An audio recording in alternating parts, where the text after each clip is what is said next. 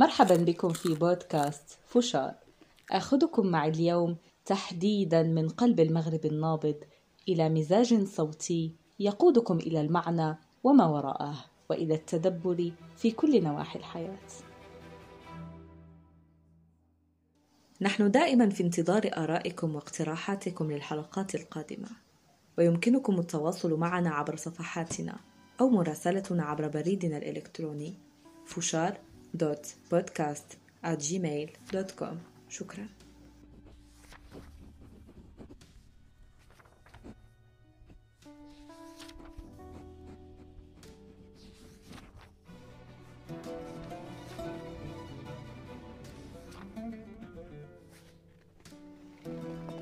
هي لحظة لا تشبه سابقتها لحظة يجتاحك فيها الشبق الأدبي الغضبان ترتجف فيه يداك وهي تبحث عن القلم والورقة لتخط ما تيسر من أفكار هبت على الذهن بشكل مفاجئ لتخلف وراءها حربا طائفية. يتواجه فيها المنطق بقيادة العقل والقلب بقيادة العواطف العاتية. الكتابة بوحها منفرد من نوعه. بوح فيه شفاء للروح والجسد. وتجربة خاصة يعيشها الكاتب على انفراد مع نفسه. وهو يحاول جاهدا تسطير أفكاره بأقصى سرعة قبل أن تهزمه الورقة. هي لحظة هذيان لا تصدقه جوارحك. بعد غياب طالت مدته. بعد أن ركنت طويلا في غياهب النسيان وتصلبت على مشارف الأحزان. بعد أن تم الإغلاق على الكلمات داخل حشاشتك لتركها تتعارك وتتصارع وتختمر وتتوالد في انتظار عودة الكتابة للسماح لها بالخروج. فعلها أشبه بأن تجد نفسك وجها لوجه مع وضع تخيلت أنه فوق العادة. تترنم له وتسعد عند وقوعه.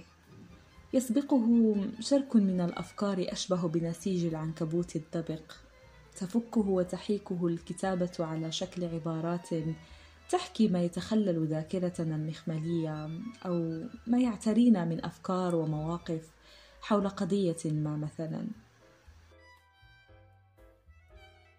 الكتابة هذه تجعلك ترمي بنفسك بين أحضان الكلمات والجمل المتراقصة. لتجعل منها علبة أسرارك وتحفظ بها هذه اللحظات المنفردة التي تزورك بين الفينة والأخرى والتي لا يعلم عنها أحد سواك. تعتبر الحل الأنسب للانطوائيين هؤلاء الذين لا يحسنون صنع الكلمات على شفاههم بل يفضلون نقشها على الورقة بتأني الكلام بالنسبة إليهم عليه أن يطبخ على مهله قبل لفظه. يخافون أن تخونهم العجلة في الكلام لذا يفضلون الحبر والورقة. فعلها جامح وجريء لا يستطيع كبح العبارات وتركها تتعارك ويأتي غالبا على شكل تيار جارف بكل شيء بالماضي والحاضر والمستقبل. لا يترك شيئا إلا وأحضره معه ويدفع بك إلى مواجهته كرها وغصبا فما يسعك سوى أن تستسلم له وتركب أمواجه. هي فعل التائهين في دروب الذاكرة والمنسيين بجوار بحر الأفكار. هؤلاء الذين لا تكفيهم الكتابة لتنتشلهم من ضياعهم البائس وهؤلاء الذين ظنوا مراهقة الأسئلة أدلة فظلوا منسابين في الخيال والاحتمالات المتعددة. الكتابة يا صديقي هي سجدة السهو التي يكفر بها الكاتب عن أخطائه تجاه نفسه. هي لحظه اعتراف للورقة يكون فيها هذا الأخير عاريا من الكبرياء والغرور والأنانية وتكون فيها الكلمات هي سيدة الموقف ساعتها. هي وحدها التي تقرر وتعربد وتجزم. هي رحلة للتشافي الذاتي بعدها يشعر الكاتب بانشراح صدره وبتخفيف العبء من على كاهله. لا يعرف مذاق ذلك الشعور إلا من خاض تجربة الكتابة.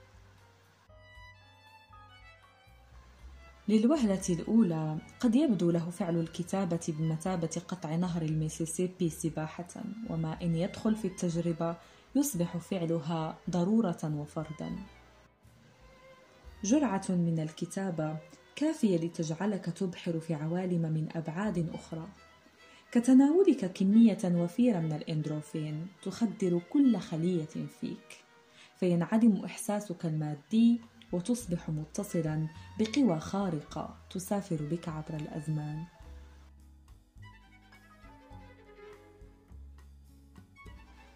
وفي الأخير يمكننا أن نعتبر بأن الكتابة هي حجة وجود فاعلها هي ما تجعله معترفا به فارضا نفسه أمام ذاته أولا ومن بعدها على الغير هي ما تجعله يستمر ويسير ويتقدم نحو الأمام ولتتذكر دائما بأنها الزائرة بعزة نفسها بعد اشتياقك لها بعد تكدس الكلمات بين مفاصلك كالصدأ قد تزورك وأنت منزو بالمقعد الخلفي بالحافلة أو على متن قطار التهم فرائسه الدسمة. قد تزورك أثناء تأملاتك الليلية مرفقة بحنين دافئ أو أثناء احتسائك لقهوتك الصباحية. فتحرك فيك عاطفة عفوية فتبدو كالنوطة العليا في سيمفونية في المكان الصحيح والوقت الصحيح. لهذا فما يسعنا القول سوى أنها ارتقاء كامل ومفاجئ ينتقي زبناءه بعناية فائقة. يجعلهم يتركون عقلهم يهيم ويحررون أنفسهم من عقلانيتهم. ليصبحوا لا شيء سوى كتلة من الجزيئات الراقصة على حافة اللغة والكلمات.